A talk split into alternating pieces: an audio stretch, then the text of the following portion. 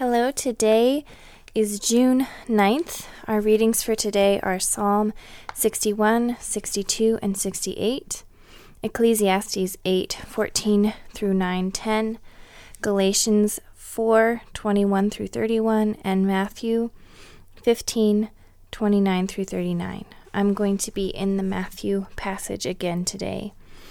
And again, as I read this, I am confronted with the dissonance between what is said in the passage and what we see in the world. There are many for whom we pray or have prayed for healing who are not healed, and we believe that it is this same Jesus who is with us now who healed so many then. There are far too many people who hunger, who are likely pleading for the little they have to be miraculously multiplied, but it isn't. I don't have an answer for why this is. One thing we do know is that Jesus was and is about the work of bringing the kingdom to earth, and that is our work too. Maybe stories like these are to show us his heart, just like we saw in our psalm in the beginning of the week. And the heart of God is to heal and feed. I also notice that Jesus has his disciples do the physical work of handing out the bread and fish. He doesn't seem to have told them his plan.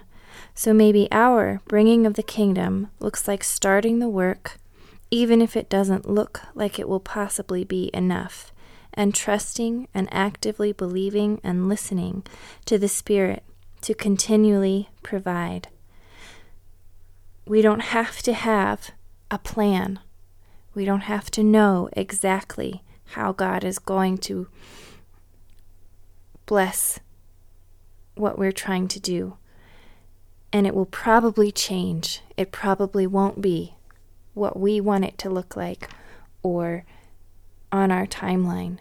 But we continually listen and pray and are open and are continually doing the work, he will multiply it. Lord Jesus, thank you that your heart is healing in every way, healing our bodies, healing our spirits, healing our communities.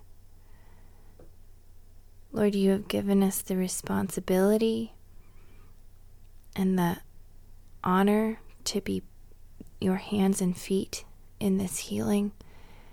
Let us not be paralyzed by the amount of need, by the thousands who hunger compared to the little amount of bread we have.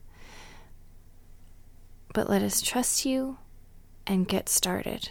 In Jesus' name, amen.